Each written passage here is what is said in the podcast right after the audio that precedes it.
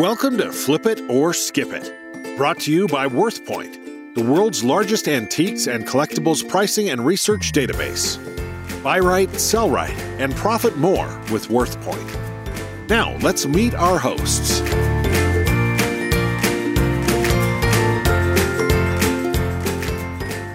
Hello, I'm Dana Crawford. And I'm Wayne Jordan. In today's episode, number eighty-five of Flip It or Skip It, we're going to be talking about Queen Elizabeth memorabilia. That's right. Queen Elizabeth memorabilia. We're going to, I, uh, all due respect, jump on that bandwagon because since she passed away this week, that's all everybody's talking sure. about. So we'd like to approach it from the standpoint of Queen Elizabeth collectibles, memorabilia, souvenirs, all of those things, because there's a lot of it on the market now. People who have been collecting are looking to, to cash in. And uh, some experts say that that's not a good idea to be cashing in so early. What? And there's also been some talking about what this bodes for the future and, and how what this will do to the to the Royals collectible markets in coming years. Wow, that's interesting, Wayne, because my in my experience, you know, when when you have tragedy like this, prices skyrocket and you should sell right away. So what did you hear? Right. Well, that's my opinion too. But in the United Kingdom, there's an organization called Vintage Trading Solutions, and they buy rare items from estates and broker them, sell them outright. And the owner of the company or the spokesman is uh, Anthony Charman. And he says that tchotchkes and rare collectibles of the Queen won't immediately increase in value. It's an investment that pays off as times go by and items become rarer. Well, you know, I've heard this whole collecting is is a long game argument for years. My opinion is that it depends on what you're collecting, and it depends on the market. If you're investing in collectibles, you certainly have to look at the long game. But I don't invest. I flip. Buy low, sell high, move it fast, and keep the inventory moving. And in my opinion, one will make more money doing that over a long period of time than to buy something and hold it and hold it and hold it and hold it and hope that it goes up, because they don't always. Now, with the Queen Elizabeth collectibles, there are a lot of uh, things that are made of gold, uh, medallions, coins, and, and so on. Also fine china. There are lots of fairly expensive items that you can buy. And those are the things that you're going to pay a premium for, and probably not going to work to try to flip those at a decent profit. So I would get, I would fall back and buy things that are more popular, would reach a bigger segment of the market that you can uh, find and buy inexpensively, and then turn around and flip, because you and I know that people are always making listing mistakes on eBay. Uh-huh. So finding something that's been incorrectly listed or poorly titled in, in a short-term transaction, those are the things you want to target, because it's not too likely that you're going to find those things at your neighborhood yard sale. Do you think? Oh, I think you can. I, I've found um, over the years I've bought um, Jubilee coffee mugs at yard sales, and right. I've I've been able to sell them, and they don't sell for high dollar, but I was always able to flip them. And, and it's funny, but I, I did find them at yard sales.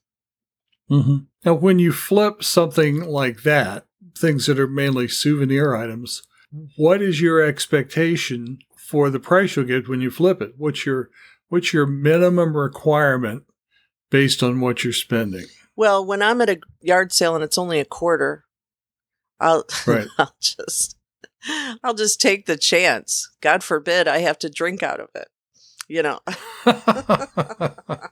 Well, of course, anything like that, you, you're right to just, just buy and take the chance. But I'm looking at items that are three, four, five dollars. My minimum requirement is that I get at least three times what I paid yes. plus shipping and handling. Yes. If I get that, then I feel I'm I'm doing all right. If I can't get that, mm-hmm. if I look it up on eBay or WorthPoint or whatever, and I don't think that's realistic, I'm not going to buy that item or pay the seller's price for that item. I'll just tell them what I'm willing to pay, and they can take it or keep it, one or the sure. other. Yeah. No, I, I know you you always say like triple. You know, that's always always been your rule. I, I feel the same. I like to triple, but du- I'm okay with double, double mm-hmm. my money. But on the Queen Elizabeth, I think that there's so much, there's so much of it. I mean, there's such a huge span. There's even trading cards, like baseball cards. Really? I didn't know. That's something I didn't know about. Tell me, tell me about the trading cards. Does it have her batting average on it? What's her R B I? Tops. Really? nineteen fifty-two. Tops. Look and see. Queen Elizabeth rookie card. I'm serious. I'm serious. One just sold one thousand seven hundred fifty dollars. one thousand seven hundred fifty dollars. Wow. Gosh. I'm sure they have to license that stuff. It's Tops. They license everything. Yeah, she has a rookie card. A rookie card. When did that come out? They're just, it must be new. nineteen fifty-two.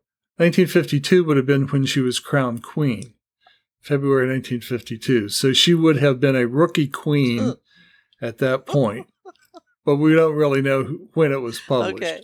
But it doesn't matter if you get seventeen hundred dollars for yeah. it. And this one was a fresh pack. It's interesting. And there, there's a bunch of them on eBay right now. Uh, the mm-hmm. Queen rookie cards. So you can look it up. Well, let's talk about eBay a little bit because uh, I was browsing listings over the weekend. What, what, when the event, her, her death occurred, uh, of course, my brain goes immediately to uh, how we can provide information from a collectibles point of view on that event. So I looked at WorthPoint, I looked at eBay, I looked at other collectible sites. Oh, I saw some things that I thought were really strange. One thing that seemed to bring the highest dollar was a Queen Elizabeth signature Barbie. Yep. Did you see I that one? I did see that. It was a buy it now listing that sold for thirty-one thousand two hundred dollars. And there's another one. They have two. They had two available, and they sold one. Their feedback is is high. I mean, they they're two hundred some feedback. So what do you think, Wayne? You th- I just don't buy the price. I mean, when, when you can buy one of those for eight, eight hundred dollars, twelve hundred dollars, four hundred dollars, I simply don't believe that anyone would spend thirty-one thousand dollars on it. I just don't believe yeah. it. And it's a buy it now, not an auction. The auctions seem to be to have a, a lot of activity, though. It wasn't unusual to find two, three dozen bids on some of the auctions, but those things went for between four and eight hundred dollars generally. I think the the highest one I saw at an auction was about twelve hundred dollars. Well, according to this listing, the seller says that only twenty thousand were made. So if that's true, it could have, you know, sparked the attention of um, some crazy person with a lot of money. But because there are a lot, there are a lot on there for eight hundred bucks current listings. And there are a lot of crazy people with too much money. It could be. But, you know, I have heard the through the rumors are that these high dollar things that seem impossible is all about money laundering. I haven't heard that, but that, that certainly makes sense. That really does make sense. As an appraiser, if I were going to evaluate an item like this, for an estate, for tax purposes or gift purposes, something that I would expect the I R S to say this is a reasonable and valid appraisal from a guy who's has the credentials to make this appraisal. The first thing I do is get rid of the outliers. And this thirty-one thousand dollars is an outlier. I could not in good conscience say that that's a valid price. There's another one on, on the same page, sold listings for Queen Elizabeth Barbie is, was what I used to look up, and I'm looking up on eBay. There's another one, just uh, this, the second one was five thousand dollars best offer accepted. The next one was two thousand eight hundred dollars best offer accepted. And then we go down to one bid and something that sold for eighteen hundred dollars. So I I just really have a hard time buying that there or accepting that that thirty-one thousand dollars is gen, is genuine from a from an interested buyer. Yeah. Because there are just too too many others around, too too much too many choices. However, I do like your your money laundering. This is what I've heard. Theory. This is what I've heard. Now, where did you hear that? I can't reveal my source. I can't. Oh. But listen to this. I, in other words, what you're saying is you tell me, but you'd have to kill yeah, me, right? I can't. I can't reveal. But this could be true. Okay, Dana, this is a good spot to stop for a word from our sponsor. So let's do that, and we'll be right back. WorthPoint helps you make more money by ensuring that every sale brings the profit it should. We take the guesswork out of how much to pay and how high to price. The WorthPoint Price Guide lists over five hundred million items, sold for prices, and photographs. fifteen years of antiques and collectibles data. Put simply, WorthPoint helps you make more money. For a seven-day, seven-lookup free trial, go to worth point dot com. Okay, we're back. Yours truly, Wayne Jordan and Dana Crawford, and we're discussing Queen Elizabeth memorabilia. Let's pick up where we left off. Now, this is hilarious. Celebrity memorabilia, Queen Elizabeth the Second, Regina Brit- Britannia. Britannia teabag, extremely rare, sold for twelve thousand dollars. And it's the Queen's teabag. And when you scroll down, it says, this is the very teabag you might have seen on C N N in late nineteen ninety-eight. It was used by Queen Elizabeth and smuggled out of Windsor Castle by the special exterminator who was called in to help Her Majesty cope with the Great London roach infestation of the nineteen nineties. This royal family artifacts comes complete with a certificate of authenticity issued by the prestigious I E C A. Own a piece of history. It's priceless, and it's a, t- a Lipton teabag. Now, I, I really would not think that Queen Elizabeth would be using a Lipton, drinking Lipton tea. Right. Well, oh, I, I wholeheartedly agree with that. I mean, uh, unless it's iced tea, I don't drink Lipton either. To me, that's got fraud written all over. Too many red flags come up in that yes, listing and to, to suit me. The person has eighteen feedback, and it's sold for twelve thousand dollars. So that's money laundering at its finest.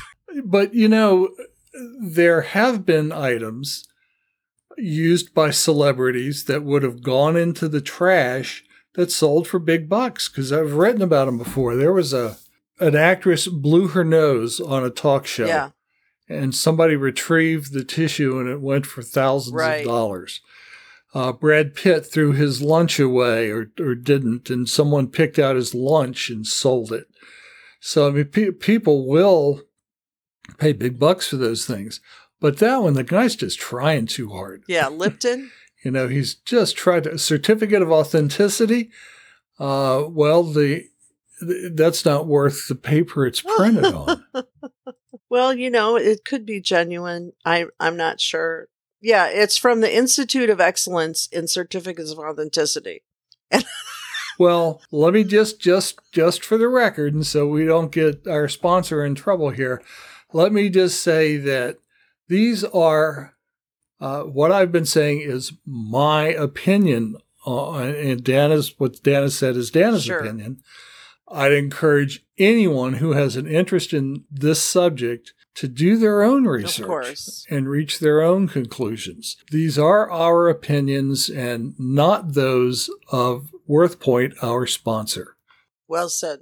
And remember, too, you can get accurate readings on WorthPoint by doing a search and then taking eBay out of the equation and then right. take a look at all of the other three hundred fifty plus auction houses that have been selling Queen Elizabeth items at right. local and more, you know, realistic prices, in my opinion. Oh, I agree. In fact, that's that's uh, a technique that is often overlooked on WorthPoint. Yes.